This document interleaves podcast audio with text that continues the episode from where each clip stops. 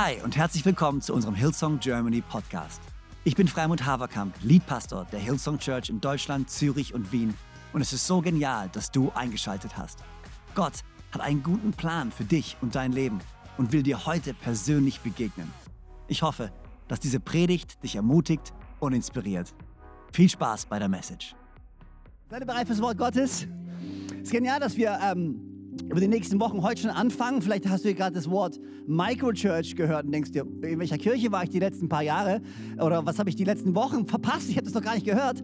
Es ist was Neues, aber es ist auch überhaupt nichts Neues. Äh, aber die nächsten Wochen werden wir anfangen, uns noch mehr zu verteilen. Wir haben diese Restrictions, wir dürfen uns nicht in großen Seelen treffen, aber dann verteilen wir uns einfach in den Regionen oder in den Städten, wo wir sind. Und da, wo du bist, an deinem Campus, wirst du die nächsten Wochen immer mehr Informationen bekommen, wo wir diese Microchurches starten werden und wo du ein Teil davon sein kannst. Und äh, wir freuen uns einfach drauf, uns alle wieder reinzulehnen. Und wenn du sagst, hey, ich will Teil sein von der Microchurch, ich und meine Kleingruppe, wir wollen eine leiten oder wir wollen Verantwortung übernehmen. Wir wollen, äh, wir wollen an einem Sonntag nicht mehr bei uns zu Hause im Wohnzimmer sitzen, sondern wir wollen wieder leiten. Wir wollen wieder anderen Menschen dienen, indem wir aktiv werden. Dann wend dich einfach an uns, melde dich bei uns und wir werden mit dir gemeinsam planen, wie wir das auf die Beine stellen. Wir sind richtig pumped darüber und freuen uns, wieder Schritte zu gehen. Und was auch immer passiert, wir gehen einfach mit dem Flow, okay? Wir haben einfach den Glauben, dass wir immer noch die Kirche sind und egal was die äußeren Umstände bringen werden, wir werden immer noch Kirche sein. Immer noch Gott lieben, Gott verehren, Menschen lieben, Menschen helfen, die frohe Botschaft von Jesus Christus verbreiten in Jesu Namen. Amen.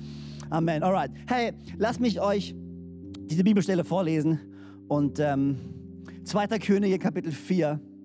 Der Titel von meiner Predigt und ich hoffe, dass mein Handy nicht ständig in den äh, Stromsparmodus geht. Moment, ganz kurz. Ich hatte gerade eben ein bisschen ein, ein, ein Gerätefail bei mir. Ähm, insofern, als das Anzeige und Helligkeit, nee, was, Night Shift, nee. Naja, also wenn ihr seht, dass ich ab und zu auf mein Handy drücke, dann weil der Stromsparmodus angestaltet ist. Aber wie dem auch sei. Äh, der Titel von meiner Predigt. Okay, einmal kurz durchatmen. Dreh dich kurz zu der Nachbarn um klopfe ihn an oder klopfe ihn auf die Schulter und sage, alles ist okay. Pastor Freimund hat alles unter Kontrolle. Es wird gut. Alright. Der Titel von meiner Predigt, und ich habe zwei Titel, einen englischen und einen deutschen. Äh, äh der Grund daher, oder dafür ist, weil ich den englischen Titel cool finde und den deutschen lame. Aber, aber ich, will, ich will, dass alle verstehen, was ich meine. Ähm, der Titel von meiner Predigt heute auf Englisch ist Running on Empty. Running on Empty. Und der deutsche Titel, der beste Titel, der mir, über, der mir eingefallen ist, übersetzungstechnisch, und ihr werdet gleich sehen, warum ich glaube, er ist lame, aber er trifft zu. Running on Empty oder auf Deutsch, wenn der Tank leer ist. Manchmal ist die deutsche Sprache besser als die englische, manchmal nicht. Aber wenn dein Tank leer ist. Zweiter Könige, Kapitel 4. Und eine Frau von den Frauen der Prophetensöhne schrie zu Elisa, dein Knecht, mein Mann ist gestorben. Und du hast doch selbst erkannt, dass dein Knecht den Herrn fürchtete. Nun aber ist der Gläubiger gekommen, um meine beiden Söhne für sich als Sklaven zu nehmen. Da sagte Elisa zu ihr, was soll ich für dich tun? Sag mir, was du in deinem Hause hast. Und sie sagte, deine Magd hat gar nichts im Haus als nur einen Krug Öl. Und da sagte er, geh hin, er bittet dir Gefäße von draußen, von all deinen Nachbarinnen, leere Gefäße, aber nicht zu wenige. Und dann geh hinein und schließ die Tür hinter dir und hinter deinen Söhnen zu und gieß in all diese Gefäße und was voll ist, das stelle beiseite. Und sie ging von ihm weg und schloss die Tür hinter sich und hinter ihren Söhnen zu. Während sie ihre oder während sie ihr die Gefäße reichten, goss sie ein. Und es geschah, als sie die Gefäße voll waren, da sagte sie zu ihrem Sohn, reich mir noch ein Gefäß. Er aber sagte zu ihr, es ist kein Gefäß mehr da. Da kam das Öl zum Stillstand.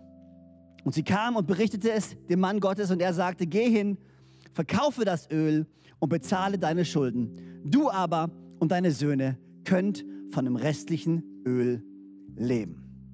Gott, ich danke dir einfach für den Moment, den wir jetzt haben.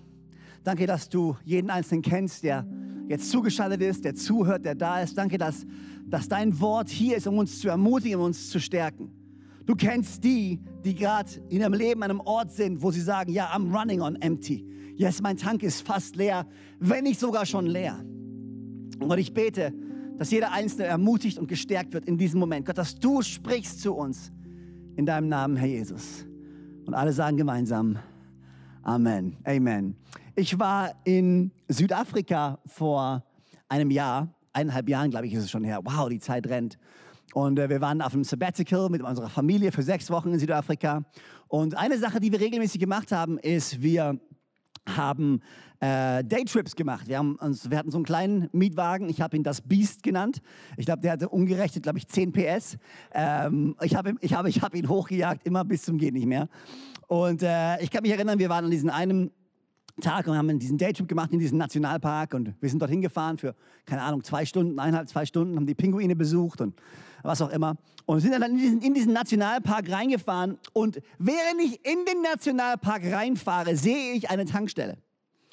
Und ich sehe die Tankstelle und ich sehe auf die Tanknadel und ich denke mir, ah, Viertel voll noch. Das reicht locker, okay? Weil so weit kann der Weg nicht sein. Ich höre noch die Stimme meiner Frau, die sagte, Freimut, glaubst du nicht, es wäre besser, noch schnell zu tanken? Aber ich hatte keinen Bock zu tanken, anzuhalten. Keine Ahnung, ja, das passt schon. Irgendwelche Männer hier, die sich den Tank manchmal anschauen und sagen, ja, das passt schon. Ja, genau, ja. Das war so ein Moment. Und ähm, es war auch alles gut. Wir sind dann in den Nationalpark reingefahren. Das war, war der Hammer. Und ich war der festen Überzeugung, dass wenn wir rausfahren, alles, was ich machen muss, weil die Tankstelle ist ja ziemlich nah an diesem Nationalpark dran. Alles, was ich machen muss, ist zu der Tankstelle fahren. Ich kann, mein, ich kann wieder voll tanken und dann fahren wir wieder nach Hause. Das war der Plan. Ähm, und dann sind wir aus dem Nationalpark wieder rausgefahren. Der Tank war nicht mehr viertelvoll. Es war im roten Bereich schon. Und, ähm, aber ich wusste ja, da ist eine Tankstelle. Das Problem war nur, dann war da auf einmal eine Umleitung. Und die Straße, die ich dachte, ist offen und die Straße, die ich dachte, wir können fahren, war äh, gesperrt und wir konnten dort nicht lang fahren. Also habe ich natürlich Google gefragt und Google hat mir eine, um, eine Umfahrung berechnet, die komplett in die andere Richtung ging und komplett durch irgendwelche Slums geführt hat und komplett ab vom Schuss war. Und ich höre noch die Stimme meiner Frau. Wärst du mal vorher tanken gegangen? Am Anfang noch ziemlich entspannt, aber je länger wir gefahren sind, desto mehr haben wir realisiert, oh Mist, der Tank wird immer leerer. Ähm, und je länger wir gefahren sind, desto mehr haben wir realisiert, oh Mist, wir sind in irgendwelchen kleinen Örtchen, irgendwo in Südafrika, ich alleine mit meinen drei Mädels, vier Mädels, inklusive meiner Frau. Und ich dachte mir so, oh man, und dann auf einmal habe ich angefangen, Mist, was ist, wenn jetzt der Tank leer ist? Was passiert, wenn wir jetzt mitten in der Pampa in Südafrika, ich habe keine Ahnung, wo wir sind, wenn wir stehen bleiben. Das, einfach nur, um mich ein bisschen zu beruhigen, hatte ich vorher, noch vorher, kurz vorher mit einem Freund von mir gesprochen, der auch in Südafrika eine Weile gelebt hat und die waren vor kurzem erst in der genau gleichen Region. Und er hatte mir erzählt, wie sie einfach so durch Südafrika gefahren sind, in diesem einen Bereich ganz in der Nähe, wo wir waren und einfach in so einen Stadtteil eingebogen sind und auf einmal sich wiedergefunden haben in einem Schusswechsel zwischen einer Gang und der Polizei. Sie hatten die Kinder mit dabei, die Kinder unten auf den Sitz geschmissen sich. Und in dem Moment ist mir das alles eingefallen und ich dachte mir, oh ja, ich werde ruhig. Ich merke, wie der Frieden Gottes in mir kommt oder auch nicht. Äh, ich merke, wie der Heilige Geist anfängt zu mir zu sprechen mit einem englischen Akzent und ganz viele Dinge mir sagt von Sachen, die wir hätten anders machen können, sollen, müssten. Ähm, aber dann fängt der Kopf einfach an zu spinnen so ein bisschen und du fängst wirklich an dir zu überlegen, was passiert denn jetzt, wenn ich jetzt stehen bleibe? Was mache ich, wenn ich jetzt hier einfach, das wird schon ein bisschen dunkel, es wird schon ein bisschen Abend, ich bin mitten in Südafrika, ich habe keinen Plan, wie das funktionieren soll. Und der Kopf fängt an, Spiele mit dir zu spielen. Und du fängst an, dir Dinge auszumalen, die passieren könnten. Und ich meine, lange Geschichte kurz. Ich bin dann sehr viel im Leerlauf gefahren. Glücklicherweise ging es ein bisschen bergab. Und wir haben die Umfahrung geschafft und ich bin mit dem letzten Tropfen noch an die Tankstelle gekommen. Aber ich habe mir gedacht, man, manchmal geht es uns in unserem Leben auch so. Und der Frau hier, die beschrieben wird in der Bibelstelle, geht es ganz genauso. Sie hat ihr Leben gelebt, ihr Mann ist gestorben, sie hat ihre Söhne und sie hat alles aufgebraucht. Der Tank ist fast leer. She's running on empty. Es ist nichts mehr übrig. Und manchmal lesen wir diese Geschichte so, und das machen wir oftmals mit Bibelgeschichten, wir lesen die so emotionslos durch und wir lesen so da einfach drüber. Aber könnt ihr euch vorstellen, wie es dieser Frau gegangen ist in diesem Moment? Wisst ihr, was für ein Kopfkino sie hatte? Der Gläubiger kommt, nimmt ihr ihre Söhne weg, verkauft sie als Sklaven und dann fängt das Kopfkino ja erst an. Was passiert mit ihr? Was passiert mit ihren Söhnen? Und ich frage mich, wie viele Menschen jetzt gerade in unserem Land genau so ein Kopfkino haben. Du bist die letzten Monate unterwegs und du hast, du hast allen Tank aufgebraucht, du hast allen Sprit aufgebraucht, du hast alle Finanzen aufgebraucht, du hast all deine Emotionen aufgebraucht, du hast all deine Energie aufgebraucht. Dein Tank ist fast leer und du versuchst dich irgendwie übers Ziel zu retten. Du versuchst irgendwie eine Tankstelle zu finden. Du hattest sogar gedacht, da ist eine Tankstelle, aber dann, wo du auftanken kannst. Aber die Orte, an denen du auftanken konntest, sind auf einmal nicht mehr da. Und die Art und Weise, wie du auftanken konntest, ist auch nicht mehr da. Alles hat sich verändert und du merkst, Freunde, mein Tank ist gleich leer und ich habe keine Ahnung, wie ich weitergehen soll. Ich weiß nicht, wie ich in die nächste Woche gehen soll. Keiner von uns weiß, wann Normalität wieder eintritt. Ich habe keine Ahnung, wie das laufen soll. Und genauso geht es dieser Frau. Man, ich habe keine Ahnung, wie es weitergehen soll. Und dann redet sie mit diesem Propheten Elisa und kommt zu ihm und sagt, hey, was kann ich machen? Elisa sagt ein paar spannende Dinge zu ihr. Und ich, ich nehme mir einfach Zeit, die nächsten paar Minuten, und schaue mir vier von seinen Aussagen an. Und ich hoffe, dass du dich wiederfindest in einer von diesen Aussagen. Und ich hoffe, dass äh, irgendwas von dem, was ich gleich sage, dir helfen wird, wenn du an diesem Punkt angekommen bist in deinem Leben, wo du sagst, ich habe nichts mehr übrig. Ich habe einfach nichts mehr übrig. Also diese Zeit fordert so viel von uns. Vieles, was vielleicht vorher unsere, unsere Gemeinschaft oder die Menschen um uns herum für uns erlegt haben, müssen wir selbst tun. Ich habe da mit Joanna diese Woche lange drüber gesprochen. Kirche ist ja in vieler Hinsicht auch ein genialer Ort, weil wenn du schwach bist, richtet sie dich auf. Oftmals kann Kirche auch der Ort sein, wo andere für dich glauben und du einfach nur kommen kannst und genießen kannst und dich mitziehen lassen kannst von den Glauben von anderen. Aber jetzt auf einmal ist Kirche anders. Kirche ist immer noch Kirche. Wir glauben immer noch. Wir beten immer noch füreinander. Aber es ist anders. Es ist nicht mehr so, es wird so viel für dich gemacht. Jetzt musst du selbst. Du, du bist selbst gefordert. Und ja, das, das Evangelium von Jesus Christus ist immer noch ein Evangelium der Gnade. Seine Gnade ist mehr als genug. Es basiert nicht auf Leistung, aber doch merken wir in diesem Moment, dass es schon sehr viel um meine Leistung geht. Es geht schon sehr viel darum, wie ich mich hineinlehne, wie ich den Kontakt pflege, wie ich meine Bibel lese, wie die Initiative, die ich ergreife. Und es ist auch so. Und wir leben in einer Partnerschaft mit Gott. Aber gleichzeitig will ich dich daran erinnern, es ist immer noch die Gnade Gottes, die uns stärkt. Die Gnade Gottes, die es umsonst gibt. Es ist nicht wir selber, es ist Gott, der uns stärkt. Es ist seine Barmherzigkeit und Güte, die uns am Leben hält. Und wenn du in deinem Punkt angekommen bist, wo du sagst, ich kann nicht mehr, ich bin zu schwach, dann sagt er zu dir, ja, und in deiner Schwachheit bin ich stark.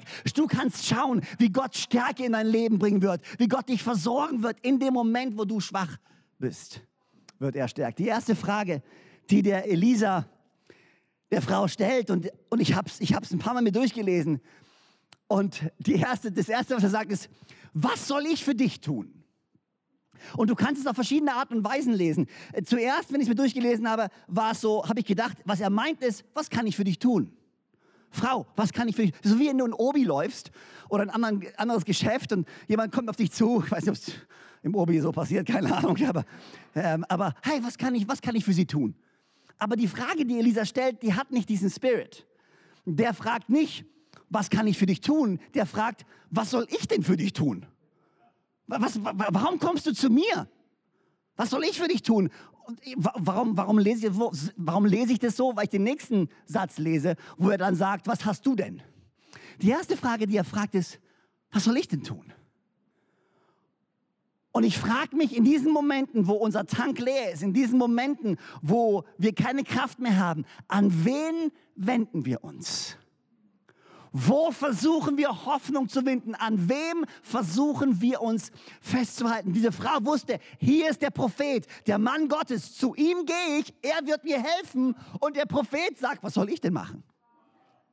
Weil der Prophet wusste, es bin nicht ich. Es ist Gott, der hilft. Da, wo du gerade stehst, an wen versuchst du dich händeringend zu wenden? Wo versuchst du Hoffnung zu bekommen? Du bist desperate, du bist am Ende und du versuchst dich an jeden Strohhalm zu klammern, sei es eine Freundschaft, sei es eine Beziehung, sei es eine Person. Deine Hoffnung ist, dass irgendjemand dich rettet. Das Problem ist, du kommst in so eine Spirale, weil du suchst etwas, was Menschen dir nicht geben können und dann bekommst du nicht das, was Menschen dir nicht geben können und du wirst enttäuscht von diesen Menschen und du findest dich wieder in einer Spirale Spirale, auf dem Abwärtstrend. Ich will dich daran erinnern, hey, den du jetzt brauchst, ist nicht irgendein Mensch, ist nicht irgendein Pastor, ist nicht irgendein Prediger, ist nicht irgendein Prophet. Wen du brauchst, ist Jesus Christus selber. Du brauchst Gott. Er ist der, von dem deine Hilfe kommen wird. Ich beweise es dir. Ich beweise es dir, wenn ich mein Handy ankriege. Okay, Psalm 121. Ich richte meinen Blick empor zu den Bergen, steht hier. Woher wird meine Hilfe denn kommen? Meine Hilfe kommt vom Herrn, der Himmel und Erde geschaffen hat. Er bewahrt deine Füße vor dem Stolpern. Er, dein Beschützer, er schläft niemals. Ja, der Beschützer Israels schläft und schlummert nicht. Der Herr behüte dich. Der Herr spendet dir Schatten und steht dir bei, damit dich am Tag die Sonne nicht sticht und in der Nacht der Mond dir nicht schadet. Der Herr wird dich behüten vor jedem Unheil. Er bewahrt dein Leben. Der Herr behütet dich, wenn du gehst und der Herr behütet dich, wenn du kommst, jetzt und für alle Zeit. Was soll ich denn für dich tun? Das ist die erste Frage, die ich dir stellen möchte, die ich dir weitergeben möchte. Wo suchst du Hilfe? Wo, wo suchst du Halt? In Zeiten, wo du am Ende angekommen bist, wo du einfach nicht mehr weiter kannst. Ich will dir Mut machen, such deine Hilfe nicht bei Menschen. Such deine Hilfe nicht bei deinen Finanzen. Such deine Hilfe nicht bei deinem Renten- und Pensionsplan oder wo auch immer. Such deine Hilfe bei Gott selber. Er hat noch niemals jemanden im Stich gelassen. Und er wird auch bei dir nicht anfangen.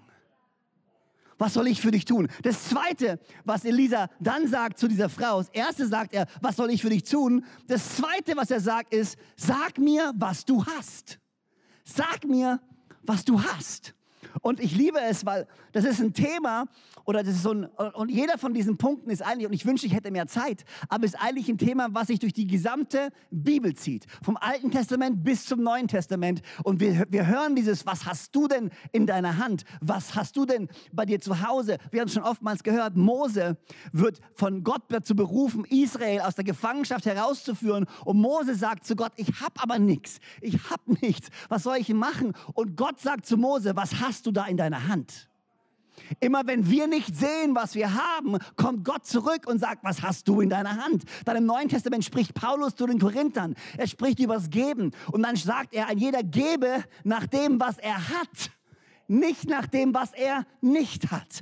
Wir Menschen tendieren dazu, immer auf das zu schauen, was wir nicht haben. Und Gott tendiert dazu, uns immer daran zu erinnern, was wir noch haben. Und deswegen sagt er zu ihr, was hast du denn bei dir zu Hause? Ich frage mich, was du hast, von dem du den Wert gar nicht kennst. Ich habe mir früher so eine Doku immer angeschaut, ich fand die ganz witzig. Äh, die hieß Treasure Hunt, glaube ich. Oder, oder Attic, Attic Hunt oder ich keine Ahnung. Und die sind auf Dachböden von Leuten gegangen und haben altes Zeug durchgewühlt, in der Hoffnung, irgendwas zu finden, was wertvoll ist. Und manchmal haben sie nichts gefunden, aber manchmal haben die irgendwie eine alte Münze gefunden oder irgendein Bild gefunden oder irgendwas, haben es zum Auktionshaus gebracht und haben das für Tausende und Tausende von, von, von Euro verkauft. Und die Leute hatten etwas etwas Wertvolles bei sich auf dem Dachboden und haben es gar nicht gewusst. Sie haben es nicht gewusst. Ich frage mich, was du hast in deinem Haus, was du hast in deinem Leben. Ich frage mich, was du gerade trägst, von dem du den Wert gar nicht kennst. Weil was macht Gott dann? Du würdest ja denken, was braucht denn die Witwe? Die Witwe braucht Geld.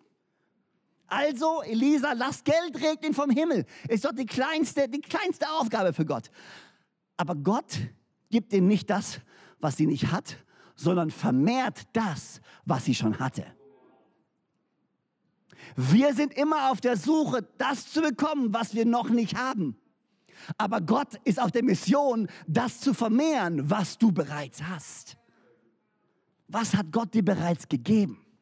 Was Gott vermehren möchte in diesem Moment? Welche Eigenschaft, welchen Charakter, welche Gabe, welches Talent, welche Ressource, was liegt bereits in deiner Hand? Und Gott sagt, komm mal, was hast du? Was hast du? Lass uns daran arbeiten, was du hast und lass uns ein Wunder sehen. Das Erste, was er sagt, ist, was soll ich denn machen? Das Zweite, was er sagt, ist, sag mir, was du hast. Das Dritte, was Elisa sagt, ist, erbitte von deinen Nachbarn. Erbitte von deinen Nachbarn. Und ich habe mir das durchgelesen und ich dachte mir, wieder mal so ein Moment, den wir einfach überlesen. Ja klar, los. Also ja, easy. Geh zu deinem Nachbarn und frag nach ein paar leeren Pötten. Kann ja nicht so schwer sein. Aber du musst dir die Zeit vorstellen, zu der sie gelebt haben. Heutzutage gehst du in eine Küche, du gehst in ein, in ein, Wohnzimmer, du gehst in ein Haus, du findest leere Gefäße. Wir haben leere Gefäße im Überfluss. Wir haben, wir haben so viel rumstehen, so viele Töpfe, Pötte, Vasen, was auch immer. Das war damals nicht der Fall. Die Menschen damals hatten nicht Gefäße im Überfluss. Die hatten gerade genug zum Leben. Und ich denke mir, geh zu deinen Nachbarn und hol die leere Gefäße. Du kannst ja nicht bei wildfremden Leuten klingeln und sagen, ey, ich brauche ein Gefäß. Und die sagen, oh ja, guck mal hier, ich habe bloß zwei, die sind halb voll. Ich schütze mal eben aus und geb's dir. Das passiert ja nicht einfach so. Was mich dazu gebracht hat zu denken, diese Frau war eingebunden in eine Gemeinschaft von Menschen, die sie kannte. Diese Frau war nicht alleine, sondern sie war eingebunden. Sie hatte Nachbarn, zu der sie gehen konnte und sagen konnte, hey, hast du ein leeres Gefäß für mich? Ich brauche es. Und ich habe mir gedacht, wow, wie wichtig ist Kirche? Wie wichtig ist diese Gemeinschaft? Weißt du, die Kirche und die, ihre Nachbarn haben nicht das Wunder vollbracht. Das Wunder an sich selber kam nicht von den Nachbarn, aber sie wurden Teil von dem Wunder. Und das liebe ich. Wir als Church können Teil werden von dem Wunder. Weißt du, weißt du, wie, ich frage mich manchmal, wie haben wir Kirche behandelt? Und ich glaube schon, dass diese Phase diese Zeit, in der wir jetzt leben, uns dazu bringen wird, Kirche anders zu behandeln als davor. Weil, wenn wir ganz ehrlich sind, für viele war Kirche eventuell, eventuell, ich sage eventuell, einfach nur ein bisschen ein Social Event. Also das, weißt du, Menschen brauchen ja Social Events. Du gehst zum Fußball, du gehst in die Oper, du gehst, keine Ahnung, auf den Karneval, du gehst in den Fußballverein, du gehst wo auch immer hin. Und ich glaube, für manche war Kirche Sonntagmorgen, Gottesdienstbesuchen halt auch so ein Social Event. Also du gehst halt hin, du triffst nette Leute, du trinkst einen leckeren Kaffee, weil heutzutage sind die Kaffees in der Kirche gar nicht so schlecht und der ist noch ziemlich günstig, gell? Dann gehst du in den Gottesdienst, da sind ein paar junge Hansel, die spielen ein bisschen Musik, das ist ermunternd. Ne? Und dann hast du einen Prediger, der macht ab und zu mal ein paar Witze. Das heißt, du lachst ein bisschen, dir geht's gut, danach gehst du wieder nach Hause. Aber ich frage mich, viele, die jetzt am struggeln sind, könnte es sein, dass Church für uns mehr war, so ein Social Event, als wirklich eine Gemeinschaft der Heiligen, eine Gruppe von Menschen, die sich gegenseitig anspornen, die sich gegenseitig ermutigen, die sich gegenseitig auch korrigieren, die miteinander unterwegs sind? Kann es sein, dass Gott diese Zeit jetzt nutzt, um die Christen wachzurütteln, uns daran zu erinnern, dass Kirche eben kein Social Event ist, sondern eine absolut überlebensnotwendige Gemeinschaft von Menschen, die mit dir gemeinsam diesen Gott nachfolgen, weil du kannst es nicht alleine und du sollst es auch nicht alleine. Und es ist auch noch nicht zu spät für dich. Wir sind immer noch die Kirche. In ganz Deutschland, Österreich verteilt sind so viele Kirchen, von denen du Teil sein kannst. Freundschaftlich eingewoben. Geh zu deinen Nachbarn und hol dir Gefäße. Und so können wir Teil werden von dem Wunder. Wir sind nicht die, die das Wunder vollbringen, aber wir können Teil werden von dem Wunder. Was soll ich denn, was, was soll ich tun? Wie kann ich dir helfen? Gott ist der, der helfen kann. Was hast du zu Hause? Sag nicht, du hast nichts. Ich weiß, du hast irgendwas. Womit können wir arbeiten? Komm, was hast du zu Hause? Das dritte ist, geh zu deinen Nachbarn. Leb dieses Leben nicht alleine. Finde Freunde, die die Gefäße zur Verfügung stellen. Große, kleine, mittlere, egal wie. Und das vierte, was er sagt, und das liebe ich, er sagt, schließe die Tür. Schließe die Tür und dann fang an zu gießen.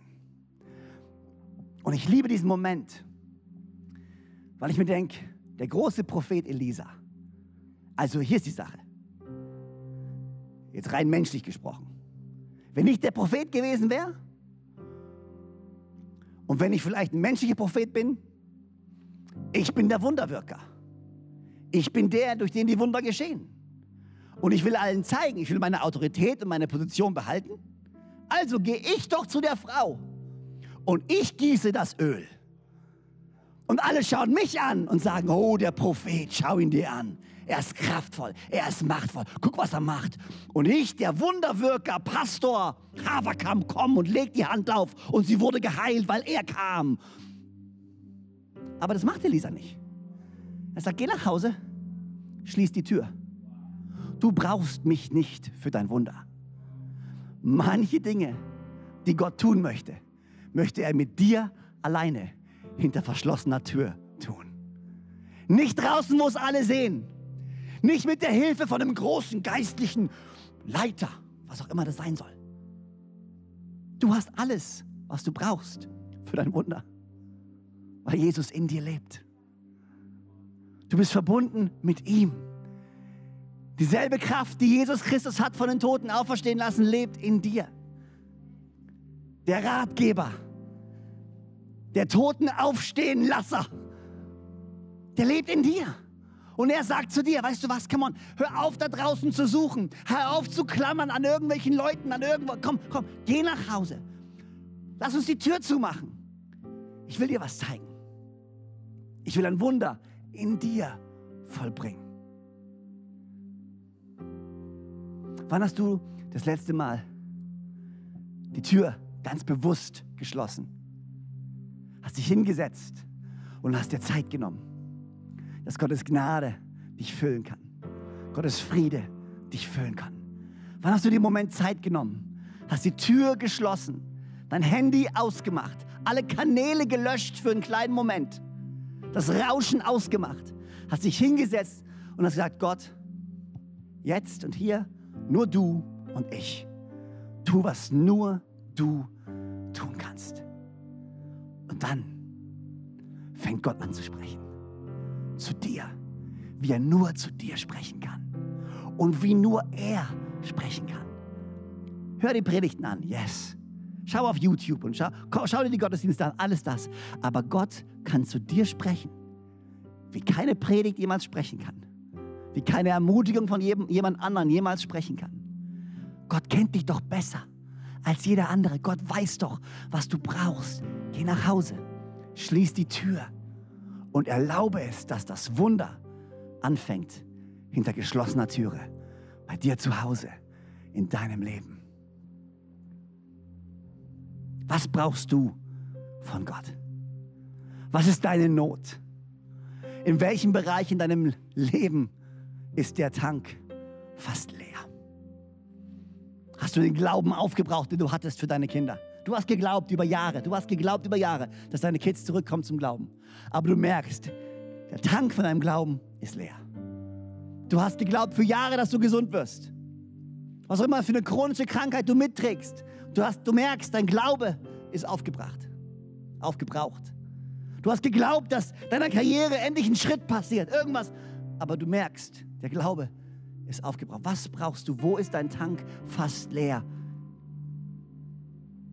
Ich kann dir nicht helfen. Ich schaue zu den Bergen, wo meine Hilfe herkommt. Sie kommt von dir her, Schöpfer des Himmels und der Erde. Du schläfst nicht und du ruhst nicht. Du Beschützer Israels, schlummerst nicht. Du bewahrst mich davon, dass mein Fuß sich stößt. Du erhältst jedes Unheil von mir fern. Mein Gehen und mein Kommen segnest und bewahrst du. Wo suchst du? Was hast du? Wo suchst du? Was hast du? Wen fragst du? Und schließt du die Tür? Vielleicht können wir einfach einen kleinen Moment beten. Gott, ich danke dir so sehr für jeden Einzelnen, der jetzt zuhört. Und ich weiß, dass Menschen an verschiedenen Orten stehen in ihrem Leben. Und ich weiß, dass für viele die Situation ernst ist. Der Tank fast leer ist und das Kopfkino hat bereits begonnen. Von all den Dingen, die passieren werden. Von all den schlechten Neuigkeiten, die sie kriegen werden von all den Konsequenzen, die folgen werden, weil der Tank jeden Moment aufgebraucht ist. Und sie können sich gar nicht ausmalen, wie es weitergehen soll. Sie wollen sich gar nicht ausmalen, wie es weitergehen soll. Gott, ich bete jetzt in diesem Moment, dass dein Friede, der jeden Verstand übersteigt, dieses Kopfkino beendet in Jesu Namen. Und dass Hoffnung und Glaube geweckt wird in Jesu Namen. Dass diese Menschen auf dich schauen. Du bist El Shaddai, mehr als genug. Du bringst unseren Becher zum Überfließen. Du bist unser Versorger. Wir müssen uns nicht sorgen. Auch wenn wir wandern durchs finstere Tal, fürchten wir uns nicht, denn dein Stecken und Stab, sie trösten uns. Du bist mit uns und gehst mit uns. Du stärkst unsere Hand, du stärkst unsere Füße, du stärkst unser Leben, du erfüllst unser Herz. Gott, wir vertrauen dir und wir sagen das jetzt in diesem Moment. Gott, ich vertraue dir. Ich weiß nicht wie, ich weiß nicht wo, ich weiß nicht wann und ich habe keine Ahnung, was passieren muss. Aber Gott, ich vertraue dir mit meinem Leben. Ich vertraue dir mit meinen Kindern. Ich vertraue dir mit meiner Gesundheit. Ich vertraue dir mit meinen Finanzen, weil ich weiß, du bist gut. Und wenn du gut bist, dann kann nur Gutes aus deiner Hand fließen.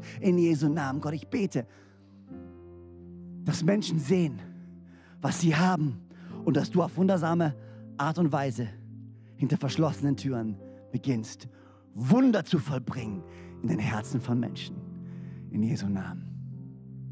Und vielleicht können wir uns noch einen Moment nehmen und bevor wir den Gottesdienst gleich schließen, ich weiß nicht, ob du mir zugehört hast und ich weiß nicht, wo du gerade stehst in deiner Beziehung mit Gott. Aber ich liebe es, was Elisa hier tut. Elisa zeigt weg von sich und zeigt hin zu Gott. Und ich will genau das Gleiche tun. Ich will jetzt in dem Moment genau das Gleiche tun. Weg von mir zeigen, weg von uns zeigen und hin zu Jesus zeigen. Jesus kam auf diese Welt, gab sein Leben hin für dich und für mich, um uns zu zeigen, wie sehr er uns liebt und um uns eine Beziehung mit Gott zu ermöglichen. Ein Gott, von dem wir uns abgewandt haben. Gott hat sich nie abgewandt von uns. Wir haben uns abgewandt von Gott. Die Konsequenz davon ist eine Trennung. Und Gott hat gesagt, ich will keine Trennung zwischen mir und zwischen den Menschen, die ich liebe, zwischen meinen Kindern. Ich will keine Trennung. Ich will eine Verbindung herstellen. Und der einzige Weg, diese Verbindung herzustellen, ist die Konsequenz zu tragen, dieser Trennung. Und er kam als Jesus und er selbst trug die Konsequenz dieser Trennung und ging in den Tod. Nach drei Tagen stand er auf vor den Toten und hat die Tür weit aufgestoßen für dich und für mich ewiges Leben zu finden. Und zwar nicht erst im Himmel. Ewiges Leben beginnt schon jetzt und hier. Erfülltes Leben beginnt schon jetzt und hier. Neue Hoffnung beginnt schon jetzt und hier. Egal, wo du stehst und egal, wie schlimm du glaubst zu sein. Du kannst gar nicht so schlimm sein, dass Gott nicht zu dir kommen möchte. Gott ist schon da. Er streckt seine Hand aus und er sagt zu dir, komm so, wie du bist. Ich will dich lieben. Ich will dir vergeben. Ich will dich segnen. Ich will mit dir gehen. Ich will dir zeigen, wer du wirklich bist. Lass mich dir zeigen, wer ich wirklich bin. Gott hat so einen guten Plan für dein Leben. Alles, was es braucht, ist ein Herz, was sagt, Gott, komm zu mir. Komm in mein Herz. Vergib mir meine Sünden. Schenk mir ein neues Leben. Und alles, was ich jetzt tun möchte, ist ein Gebet sprechen. Ein simples Gebet, in dem du genau das tun kannst. Und wo auch immer du bist, in einer von unseren Micro-Churches, Open House Churches oder allein zu Hause oder wo auch immer du unterwegs bist, du kannst laut oder leise mitbeten, da wo du jetzt gerade bist. Und wenn du diese Entscheidung noch nie getroffen hast, wenn du noch nie aktiv gesagt hast, Jesus, ich will dich kennen, dann kannst du das jetzt tun. Vielleicht kanntest du Jesus schon, vielleicht hattest du schon mal eine lebendige Beziehung mit diesem Gott, aber hast dich abgewandt und du merkst, okay, es ist Zeit für mich zurückzukommen. Auch dann ist dieser Moment für dich. Und lass uns einfach gemeinsam beten. Ich bete laut vor und du kannst einfach nachbeten, da wo du gerade bist, laut, leise, in deinem Herzen, wie auch immer. Und du kannst Gott einladen, in dein Herz zu kommen. Komm warum beten wir nicht gemeinsam? Herr Jesus, danke, dass du mich liebst. Danke, dass du am Kreuz für mich gestorben bist und wieder auferstanden bist. Danke, dass du mir vergibst und mich so annimmst, wie ich bin. Komm in mein Herz. Sei mein Gott. Sei mein Herr. Und sei mein Retter. Ab heute folge ich dir nach. Den Rest meines Lebens. Im Namen von Jesus. Und alle sagen gemeinsam, Amen. So genial, dass du dabei warst. Ich hoffe, du gehst gestärkt und voller Glauben in deine Woche. Wenn dir dieser Podcast gefällt, dann abonniere doch diesen Kanal, um keine Message zu verpassen. Und schau auch mal auf unserer Webseite hillsong.de vorbei. Dort findest du alle Infos zu unseren Gottesdiensten und so viel mehr. Natürlich findest du uns auch auf YouTube und Instagram. Hey, hab eine gute Woche. Gottes Segen. Bis bald.